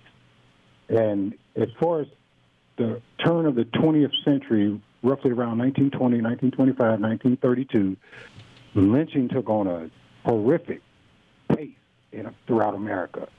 And so much so that the NAACP and other organizations began flying bags, uh, banners, and flags, letting the world know um, another black man was lynched today. And at one time, those banners were flying practically every day, every week, every month, all year, at the level and the rate that black men and women, I might add, were being lynched for nothing more than alleged infractions. Yeah. Well, that's all it took. Just to let anybody can allege it. Yeah. Right. So, James, um, It, yeah, the, the exhibit opened in August and will be through what March of 2024. Yes, March 1st of 2024. Okay. It will be leaving Crispus Attucks Museum and heading to its next destination. But we have so many Mm-hmm. new exhibits coming in, traveling and permanent exhibits. Um, the lynching exhibit, we still have a few wonderful programs associated with it coming up before the year is out. We've already had a awesome jazz program associated with that. We've had several of the family members testify on behalf. But here's a fascinating thing that we're about to uh, release to the public here within the next week or so. This exhibit has done so much good already in the few short weeks it's been up and running that we've got to do something in response to this for America, for the victims' families, the victims themselves, and the perpetrators' families. Uh, I received a call from a gentleman, white gentleman up north, that had no idea this exhibit was here. And he said, explained to me that his grandfather's property was now he had, he inherited all of his grandfather's property after his dad passed away, and they knew his. They, we knew our grandfather was involved with the Klan, but no one ever talked about it until these people started dying off, and they inherit all the stuff, so to speak. And going through storage cabinets and storage lockers and attics and basements, they discover he discovered his grandfather's Klan paraphernalia and regalia and whatnot. And lo and behold, he discovered that his grandfather was one of the key players in the August 1930 lynching in Marion, Indiana, known as historically known as the last northern lynching in America. I like to consider it the last recorded. Oh yeah, I like that. Yes. uh, wouldn't you say, James? I think that distinction is very important. The last of record. Yeah, yeah. Go, yeah, go ahead, James. I, I, I, thanks, Tina. I know a little something about that lynching because I interviewed James Cameron, who was the third person uh, who had a noose around his neck. But fortunately, he was not lynched with the other two, J. Thomas Shipp and Abram S. Smith, that night, that warm summer night in 1930 up in Marion, Indiana. And by the way, um, Mr. Cameron went on to establish the National Black Holocaust Museum in Mm. Milwaukee, Right. Wisconsin, after he moved uh, away from, from Indiana. But I want to ask you, Mr. Chester, as the curator, um, besides that story, and he wrote a book, too, which I reviewed in the newspaper called A Time of Terror, a survivor story, story uh, meaning Mr. Cameron. But I want to ask you if what other exhibits you have there besides that horrible lynching um, in on the on the uh, in the courtyard of the uh, Marion, Indiana courthouse there in 1935. What what in 1930? What other exhibits there are in that museum that you have? Oh, wow. We are a state of the art uh, museum. We have uh, exhibits on the civil rights movement, the Tuskegee Airmen, black men and women of the military, uh, the African diaspora. We have one of the country's largest authentic West African art collections on display, well over a million dollars in authentic West African art. Uh, we have a couple of other ancient Egyptian exhibits, authentic exhibits. We have a musical exhibit. We're, we also have, of course, the exhibit highlighting the history of the Indianapolis Public School, particularly Crispus Attucks High School, the Indianapolis black community at the turn of the 20th century. So we have a plethora of, of amazing information, uh, artifacts, galleries that you can literally come in and just get lost and spend all day here. So Yeah. one of my key missions for the past 25 years, which we are celebrating our 25th year here in the city, serving the country, uh, is to make sure the world knows that we're more than basketball and Attucks High School history, although we love them both. But most people who do not know what we're fully about when they hear Crispus Attucks Museum, they're thinking trophies, yearbooks, and basketball. And we have all the above, but much, much, much more. And I would like to invite everyone. As a matter of fact, I'm currently putting together an IPS high schools alumni evening at Crispus Attucks Museum, which means any and everyone who attended any IPS high school, graduated from the high school, or what have you, we're going to invite them all and their families to come and eat with us, fellowship with us, enjoy all this mm-hmm. awesome culture, and let us all continue to grow, to become more enlightened, educated, and help heal. Because keep in mind, a great deal of these atrocities that we have experienced from day one up to the present, we have not had the time to come together and just heal and to mourn and to learn and to grow and to move beyond these things. Uh, so we're doing all that we can and some to help America save America. Yeah. Yeah, and Indeed. you know, speaking of Cameron, I I do remember Tina Mhm. the expression on his face, and this is a man who had a noose around his neck. Now, when they Mm. pulled him out of that courthouse, they forcibly that mob forcibly pulled him out of that courthouse. They didn't just take him to that big old tree outside uh, on the front lawn. They beat them. They beat them. My Some of them almost unrecognizable. I mean, they might have been dead before they strung them up, but they beat them before um, before they put the noose around the neck. But my point is on Cameron, James Cameron.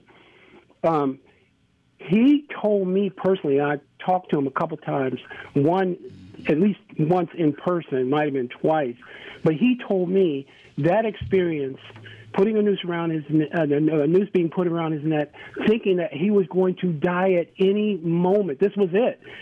He Well, said saw that that friend- changed his life forever, ever. He, he said he saw wasn't the same person friends. ever. He saw his two friends already dead, hanging from the tree, with this huge lynch mob underneath them. Dr. Cameron is the only person in American history who had the noose around his neck and the other already tossed over the limb being hoisted up. And he said he heard a divine voice say, Let him go. He had nothing to do with that. He then said all those angry hands and voices became soft and gentle, and they let him go. He said Yeah, he they did. grabbed the rope still around his neck and ran hmm. back into the jail hmm. and locked himself in a separate cell. Keep in mind, they were already arrested. They were all the three gentlemen were in jail waiting on their trial when the For rape, by the way, we we need to put that in there for for raping a white woman. Allegedly. Yeah, well, that's the standard. That's the standard, isn't it? Allegedly Mhm. raping a white woman. Allegedly raping a white woman, looking at a white woman, whistling at a white woman. There, there's a standard. Yeah. the lynch mob broke into the jail and broke the bars off the jail and uh, threatened every black man in that those jails because they wouldn't give up, give them up. When the lynch mob went in, Yeah. they was asking for where's Shipp, where's Cameron, where's Smith, and nobody would say anything. And they said, if you all don't tell us who and where these three men are in here, boys more than likely, we're going to lynch all of you. So once someone told where which one was Smith, which one was Cameron, which one was Shipp, they was drug out one by one, and yes, they were beating, beaten mercilessly by, while being drug out to the lynching tree. Um, Yeah. There's a short documentary on YouTube called Sweet Messenger on YouTube. It's the testimony primarily of white people who were there that witnessed it. And I'm so honored that I had the opportunity on at least two, maybe three occasions to have Dr. Cameron before he passed away, and I believe it was 04. I used to take large tour groups, busloads of mm-hmm. Mm-hmm. people up there to his museum. Now, they've torn down the old museum and rebuilt the new museum on the same footprint, and Dr. Cameron would be honored at what they have done thus Oh wow. With the new experience up there. And by the way, that's where this exhibit is headed to after it leaves here. Is Marion? And I was just up there um, in Wisconsin at the African Holocaust Museum. That's Oh, it's, oh, okay. What What is the lessons that we can all learn, uh, young and old, from this exhibit going forward? That the work is still much needed. The attention, the dedication, and America is in greater trouble than anyone could ever fathom if we don't do something collectively. And I'm not talking about just black folk. We we're getting more white groups through mm. the museum now apologizing and what can we do to help remove this racism mm-hmm. from our society, from our our cities, from our country, and some of them, if not all of them, they are sincere, and it kind of breaks my heart sometimes because a great deal of them are terrified because mainly they're terrified because they don't understand or know what's coming tomorrow. And I yeah. reassure them that we don't have a history of lynching you all. We don't have a history of tearing up your neighborhoods and your communities. Uh, that's the insecurities that you all have to deal with amongst yourselves. But at the same, on the same token, we all have a part to play in this. Yeah. So the crucial key lesson is if we hold these truths to be self-evident that all men and women mm-hmm. are created equal, then we need to start acting like it and take those beautiful, eloquent words off that paper and put legs on them, bring them to life, walk them, invoke them, become them, and we can change our situation overnight. We, the American family. There's nothing coming out of the sky or from under the ground to give us hell or heaven if we're not willing to first put it all on the line ourselves and mm-hmm. save ourselves. And then we can expect something from a more divine source or resource. All right. Well, Mr. Chester, we will we will let that be uh, the last word. Um, so, what are the hours? Is there any admission fee or tickets necessary to come in and see this, or is this open to the public? And you know, just can you give folks details in terms of how to take this in? Yes, we are open to the public Tuesdays through Fridays, 10 a.m. to 6 p.m., Saturdays and Sundays, 10 a.m. to 3 p.m. by appointment. You must call in uh, 317 409 5281. Call or text that number, and we'll be happy to get you on the calendar, get you in, give you a thorough guided tour. Uh, there is a $9 per person admission fee payable by cash or card. And I, I would encourage everyone before this exhibit leaves Indianapolis, the state of Indiana as a whole, particularly here in Indianapolis, I encourage everyone to come out and take a look at this. It's not a exhibit of blood, guts, and gore. It's a very, very carefully curated exhibit, basically art commentary on lynching in America. Mm. Basically, starting with the 1935 situation with the NAACP and other organizations leading on up to present day. Mm, yeah.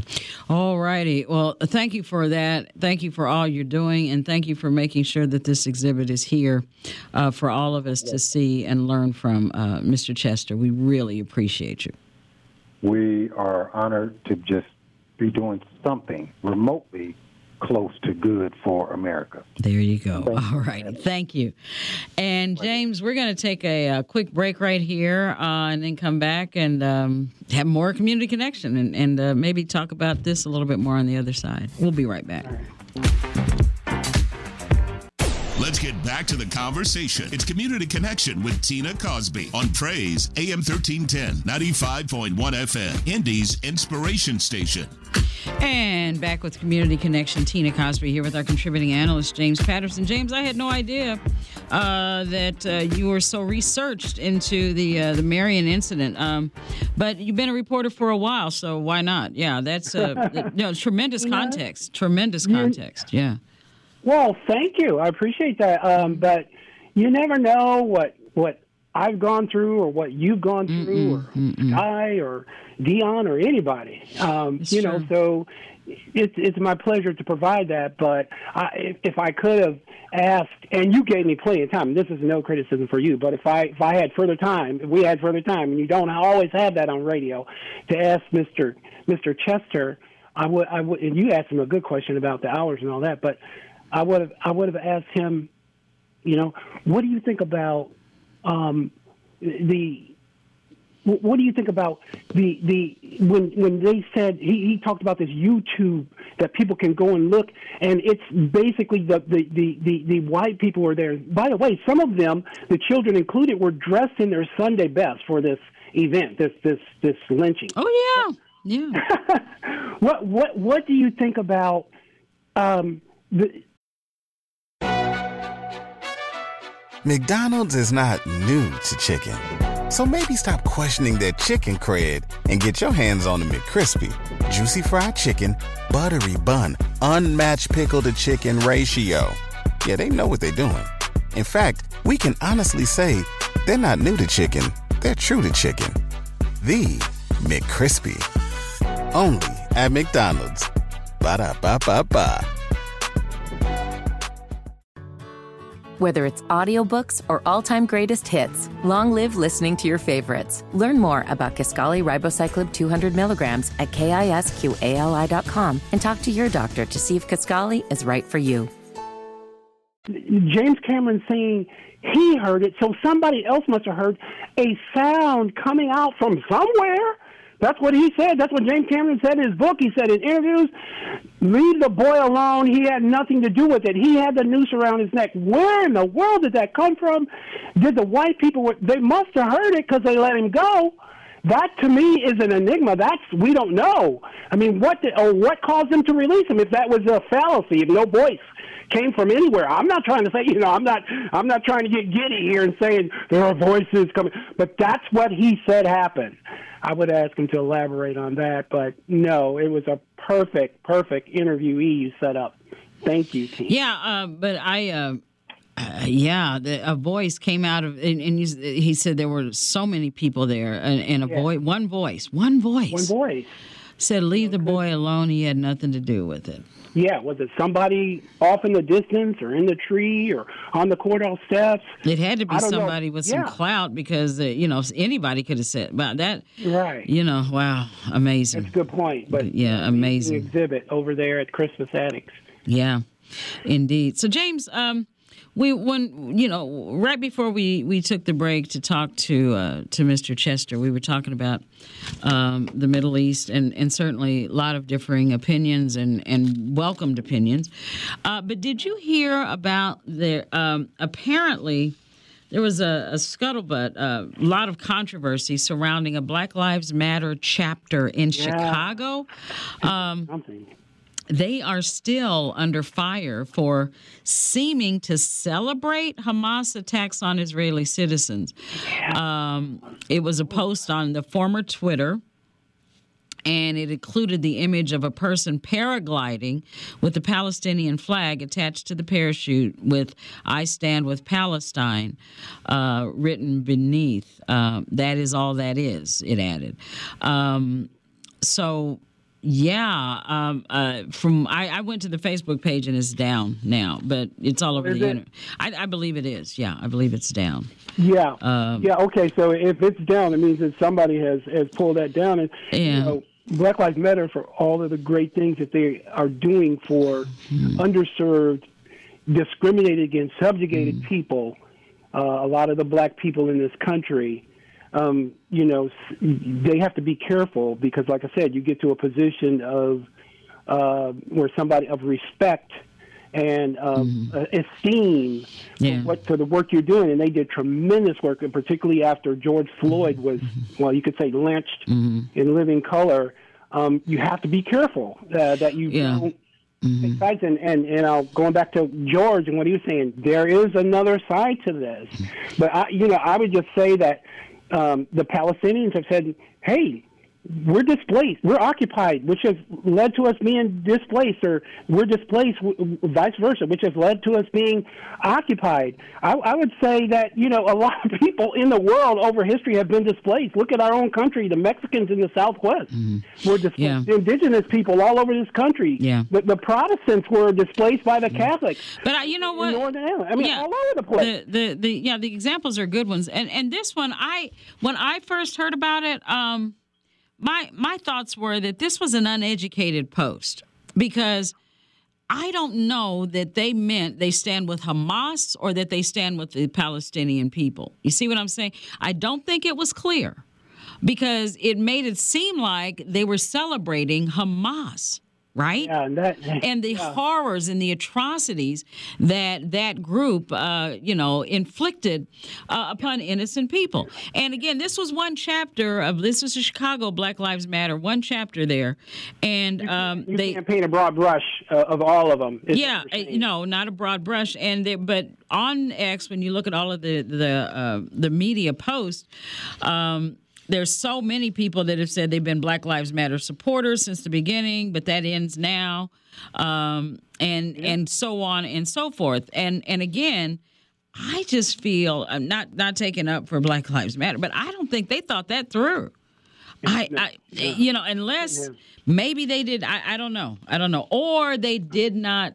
Um, they did not articulate it correctly, but yeah. maybe they did with it because of the imagery of the because we know that uh, the the Hamas used uh, parachutes and drones and things, uh, uh, you know, tools of that nature to carry out that horrendous attack on on innocent civilians. And so, for a Black Lives Matter chapter in Chicago. Um, to to post this, uh, and again, like you said, James, the fact that it's down now um, on their Facebook that tells page. you something, it, and, and, the fact that you said uh, very wisely that it, we don't know whether they were supporting the Palestinian people who, despite their outrageous leadership and um, you know there, there's a lot of other adjectives you could put in front of their the Hamas group.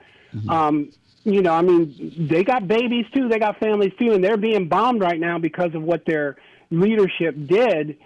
Uh, or, or was it or was it Hamas? I mean, was it the terrorist group, or some people call it a terrorist group, mm-hmm. others it's like a freedom group, you know, however you look at it. Mm-hmm. But I mean, violence begets violence, and and like you said, I don't think uh, Black well, Lives Matter thought this through. Well, here here we go. Here's a sta- I'm I'm digging here a little bit, and this is from Newsweek, and it says from Black Lives Matter, this isn't about Hamas. This is about Palestine Palestinians' right to resist 75 years of Israeli settlers colonizing their native land. One of the cartoons, right? Because there were several cartoons. Uh, supporters of the Black Lives Matter movement expressed distaste for the organization on Tuesday after a BLM chapter shared a statement supporting Palestinian people, um, and again and um, uh, they were drawing a direct line, uh, saying that you know Black Lives Matter and the Palestinian people uh, one and the same. You know, one and the yeah. same. The New York uh, Post article, and maybe some of our listeners. Post, yeah, I got this from Newsweek. Yeah, the Post said, yeah. Yeah, the, the New York Post article says Black Lives Matter Chicago chapter under fire for pro-Palestinian posts featuring paragliding ter- terrorists. Well, if mm. we see the reports, or if we heard the reports of how this all mm-hmm. went down on Saturday when Israel was attacked. One of the it was by land, sea, and air. One of the ways they did it by air, besides the the like 2,000 and some estimated rockets, was um, you know a pair a pair paragliding. Paragliding and drones, yeah, yeah. Yeah, yeah. paragliding is is a controlled parachute. I mean, yeah, parachutes you can kind of control, but paragliding you can really control to mm-hmm. like you know within meters or feet of where you want. So there, down. you know, there was enough so knowledge. came in that way. There was enough yeah. knowledge to post that image, uh, but no, I I just wonder if there was enough knowledge to truly understand what you were saying. But maybe they may. I I don't know. I just can't imagine that a Black Lives Matter chapter uh, is wholeheartedly supporting uh, a horrendous terrorist organization and saying that Black Lives Matter. I know. Yeah, saying that their struggle is our struggle. Uh, I just don't see it. But yeah, that's that's some of the controversy going on from the Middle East as well. Go ahead, Pierre. How are you? Oh, good afternoon, uh, Tina and James, and the, and to tag along with that, this is what happens when you um, don't really have a like in Black Lives Matter they don't have a, a centralized um, leadership. You know, I think that's their whole thing.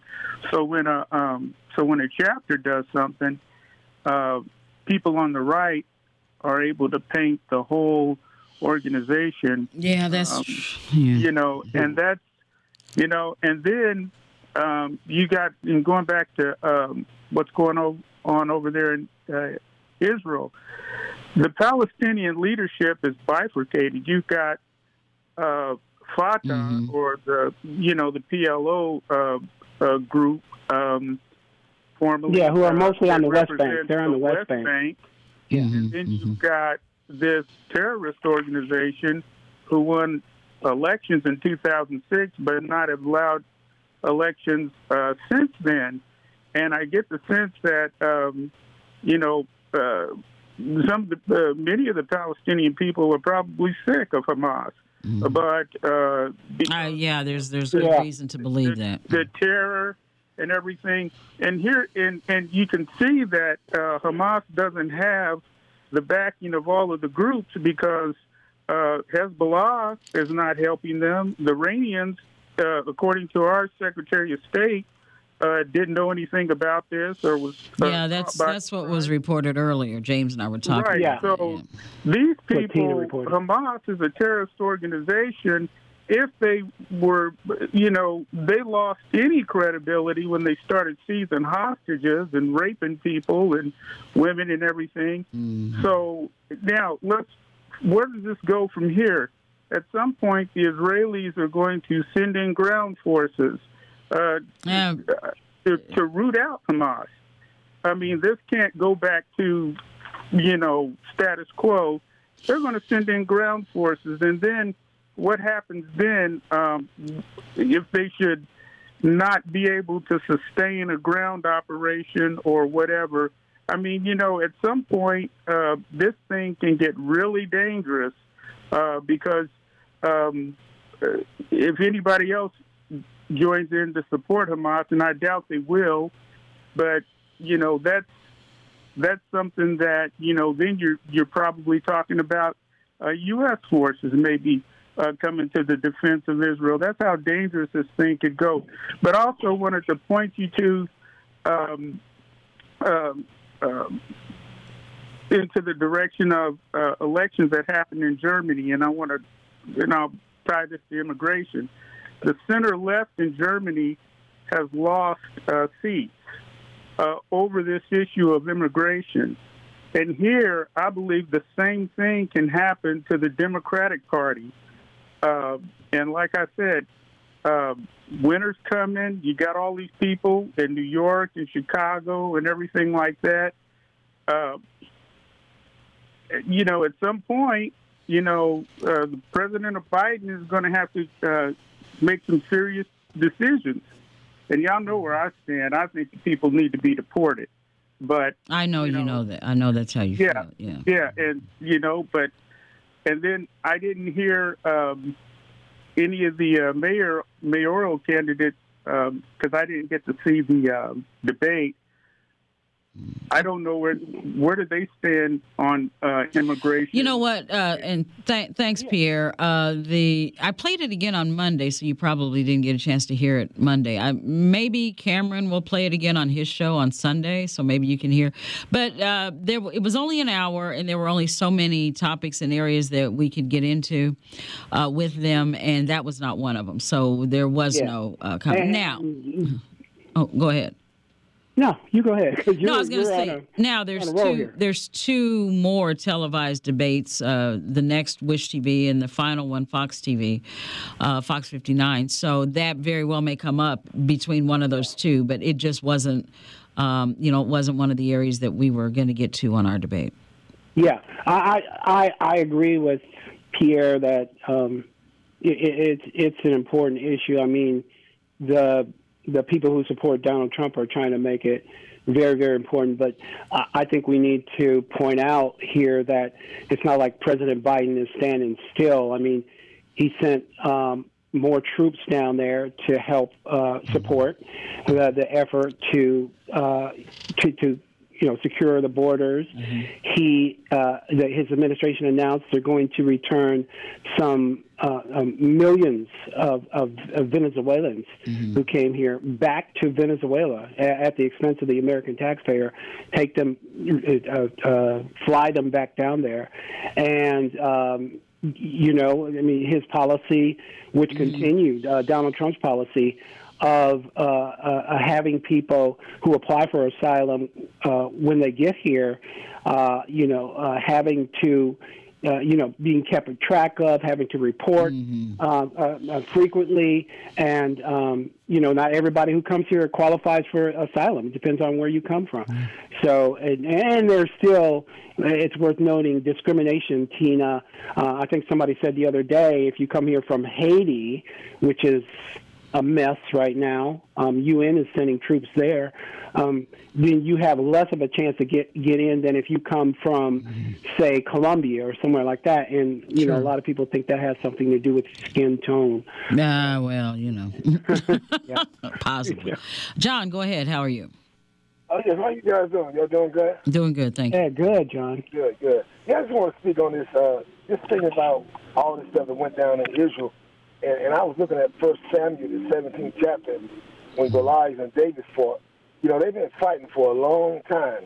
These same two been fighting for a long time. I Yeah, know all of them. You know, uh, and then I went to Ezekiel 38 and 39, and not only that, uh, I, I just was talking about Persia. Persia is Iran.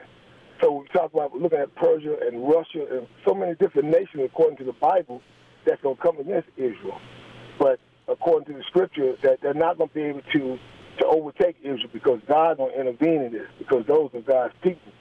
And so, you know, we have to be careful with all this, but we praying for for peace, for peace, for everybody to stop all this crazy stuff going on because mm-hmm. in the world today is so much iniquity, mm-hmm. and that's why causing people to get so cold blooded. Even in the United States, you got, you know, us killing each other, blacks killing each other. You got hatred of white, you got discrimination all over the place. It's just all messed up.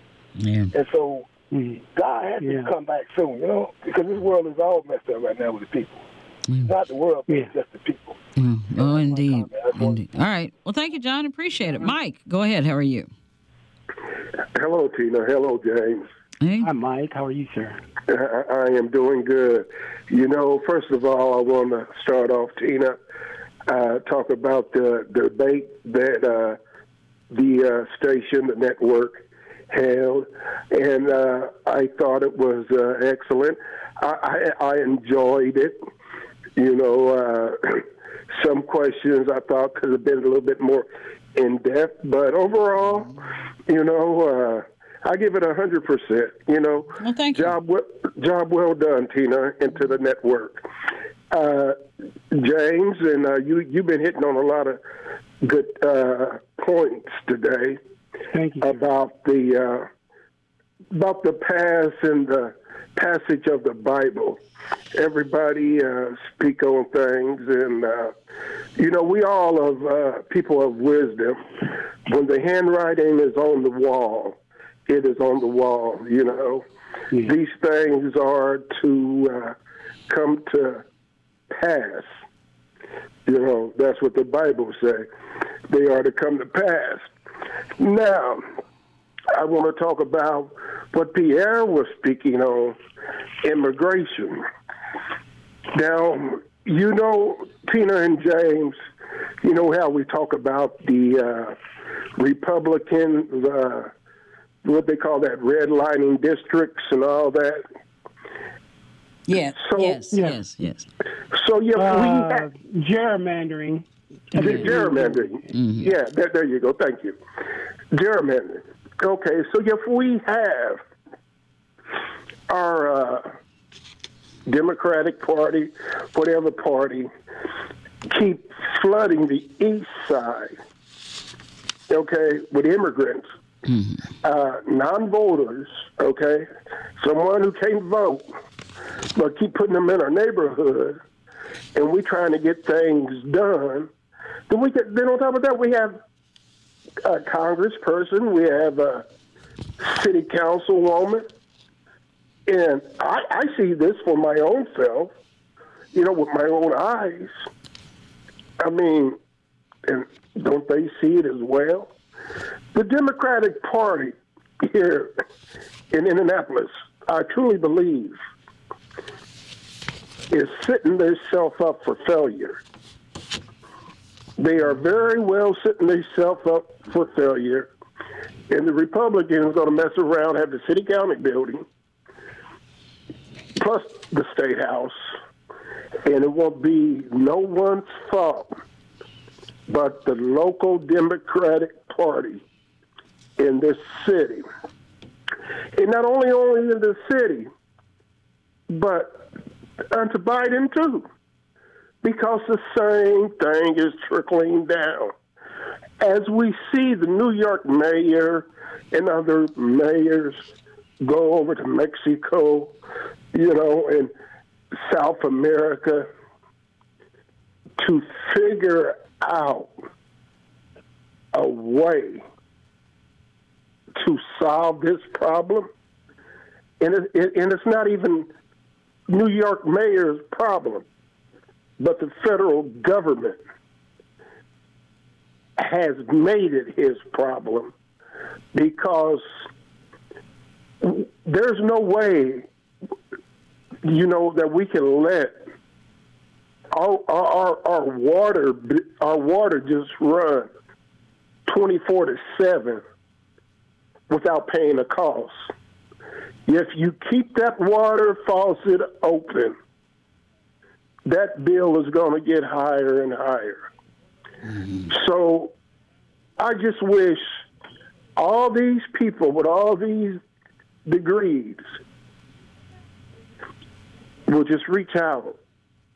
Just reach out and use a, a little mathematics and see what it's going to cost at the end. But I'm scared it's going to cost the Democratic Party a whole lot. Tina and James, thanks for taking my call. Thank you, Mike. Mike. Um, you know, James, I want to get back to um, what we were talking about right off the top of the show, and that is elections. Today, today, today, today is the first day uh, that um, the city county building is open for early voting, uh, 8 a.m. to 5 p.m. Monday through Friday until October 27th, and from 6 p.m. Uh, until 6 p.m. from October 30th to November 3rd. Beginning uh, anyway, uh, go to all of the. I mean, I'm I, am i am not going to read through each and one, but anyway, the, for right now, if you live in Indianapolis or Marion County, the only place uh, that is open for early voting is the City County Building. Uh, however, on October 28th, uh, several satellite locations will be open uh, for early voting, and um, that'll that'll be open until November sixth, uh, November fifth and sixth. Anyway, go to go to vote.indy.gov, vote.indy.gov uh, to find out all of it. But the most important thing is right now, um, if you can. Uh, and if you choose to, you can go down to the city county building and early vote. Um, and again, uh, if you don't want to do that now, uh, you can wait until the 28th, uh, and you can early vote at some of the vote centers that are going to be released or that probably already released. The other thing we forgot to say, James, was vote centers. Speaking of vote centers, uh, Marion County is a vote center voting county, meaning you don't have to go to wherever it is in your backyard or across the street, or you're not assigned anymore uh, to a voting center. You can vote anywhere you are. If you're at, at the mall shopping, yeah. Uh, you know, such as people do, uh, if you're at a restaurant, if you're at work, if you're at home, if you're leaving a doctor's visit, wherever there's a voting center close to wherever you are at that particular point in time, you may vote there. You may vote yeah. there. So, and you know what, Tina?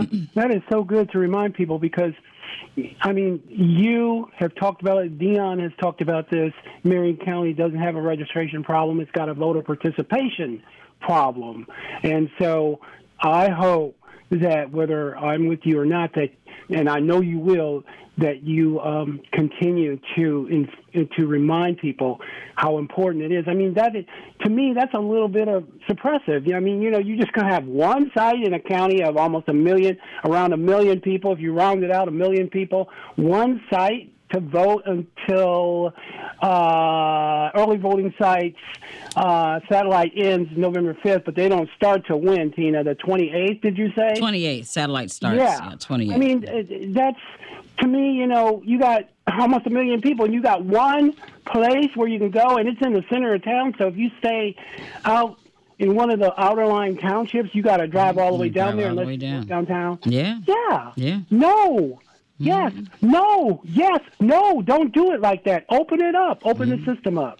We got to we got to lean on the legislature a lot more. I, I hope that that maybe uh, in, in the upcoming debates to come that both of the mayoral candidates are going to be hit a little harder on that because I'm not sure how much. Uh, the city of Indianapolis's chief executive is leaning on. Uh, you know, I, I, know the numbers. We know the numbers.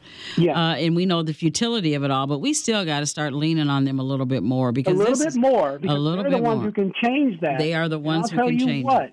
If I if I didn't have to be on the show today, and I'm not saying you're stopping me, but and and I got to do something else after we get off, but I'm going to get to some place to vote, and it's going to have to be downtown until the the 28th. I'm going to get there as soon as I can because I don't need to hear any more debates or anything. And I'm, you know, it's fine for people who do. That's fine. I hope they keep, if they're not undecided, reaching out, Tina, and, and you know, trying to decide. But my mind's made up, so I don't need any more debate. I don't need to see any more ads. I'm going to find some place to vote. It's really important to me. Yep, indeed, indeed. Um, very quickly, Josephine, go ahead. Absentee ballot reminder. Go ahead. Well, you already said it. Absentee ballot. I already uh, put in my application. It's been mailed. I'm waiting on my absentee ballot. So if you want to vote absentee, don't forget that, you guys. You can do that. And one of the prerequisites is you're not able to get to a voting area to vote because you don't have transportation. That's one of the things that you can say you can't do if you want to vote absentee. And the deadline for that is October 26th. October correct. 26th. Those voting applications, absentee ballot uh, voting applications, are due on the 26th. So, um, yeah, November 5th, early voting at the satellite sites ends at 6 p.m. November 6th, early voting ends at the City County building at noon. And then, of course, November 7th is Election Day. Polls open 6 a.m. to 6 p.m. Uh, all mail ballots are due at an election board site by 6 p.m. on Election Day. So, Hi, James. I don't never say hi to you. How are you? well, thank you, Josephine. I'm fine, and I hope you are too. yeah. I'm fine. Thank you for asking. All righty. Thank you, Josephine. Thanks for the reminder. Yeah, so absentee, you know, hopefully we got everybody registered because voter registration uh, ended yesterday. Early voting opens today. Uh, absentee ballot uh, voting abs- voting applications are due on October 26th. Uh, November 5th, early voting at the satellite sites ends at 6 p.m. October 28th, early voting at the satellite sites start. Um, November 6th, early voting ends. The very, very, very last opportunity you have to vote early. It, you know, it starts at the city county building and it ends at the city county building. So all the satellite sites end the day before. Um, on November 6th, um, early voting ends at the city county building, but that is at noon. That is not a, uh, a full uh, full day. Uh, Attorney Bohannon, go ahead. Yes, quick question. Um, on the issue about the election sites, we keep forgetting that the election board has to have unanimous decision. both Yeah, the you're right. Good point. That's very good so point. we, you- you're beating on the wrong people in turn. the council cannot do that, has no ability to set the uh, the different sites for early voting. And, the tell them about the election always- board, how that's constituted, attorney. Right. Mm-hmm. And they always vote against us. So we need to understand how that's set up. And and my last point, Tina, on your last caller about how come every time someone, and, I, and this is my viewpoint, that we appear to support either Palestinian or support Hamas, we ought to be seen to be viewed as being anti-Semitic. And I get why Black the Black Lives Matter cha- chapter did what it did. But my point being that they may take a comment doesn't necessarily mean being anti-Semitic or being anti-human. And I and, and Well, not anti-Semitic, Attorney Bohannon. How about anti? I mean, anti-terrorism. Terrorism. But it, I There's nothing wrong with supporting the Palestinian. Be I get that, and And they do have a right to exist. They do. Right. And They I get- and I get it that people ever choose whether whether we agree or not, whether they choose to, uh, uh, to to to support Hamas. They have the ability to do that, but that doesn't mean because they choose so should be should be chastised for it. That's my only point. That if, I mean, you could say. I mean, hey, Yeah, it's it's so- own mind. If you know, you can look and see what Hamas is doing allegedly. Allegedly, you know. So you know, if they choose to support that, then the public is going to say, hmm, "I'm," you know, I don't know. And I'm saying that I mean I kept up this whole thing. And someday, if you want to have a discussion about historic about it, I don't agree with Hamas did, but I do understand what they did. And my last point I'm making was the last time that Israel went into into Gaza, they took 1,500 men who were between 17 and 35. And the argument was that although they may not be part of Hamas, they took them said they might be military person for Hamas, and they took her in prison for five, six years. So, you know, all I'm saying is that there are a lot of factors here. There are, there are, and I, I couldn't agree with you more. I couldn't agree with you more. Anyway, Yeah. have a good But- afternoon. But, but like Tina, All right, thank you. But like Tina says, both of them have the right to exist, you know. But you can't. And one doesn't have the right to exist in, or has the right to exist in the other one. Yeah, uh, you know, the conversation is going to continue for sure. For Yeah. sure, They're both both sides. Yeah. So, uh, we James, thank you. Uh, we got to go. Uh, Sky's playing the music. We'll be back tomorrow. James, hopefully, we'll see you again on Friday. Good effort today, Tina. Thank Thanks. All right.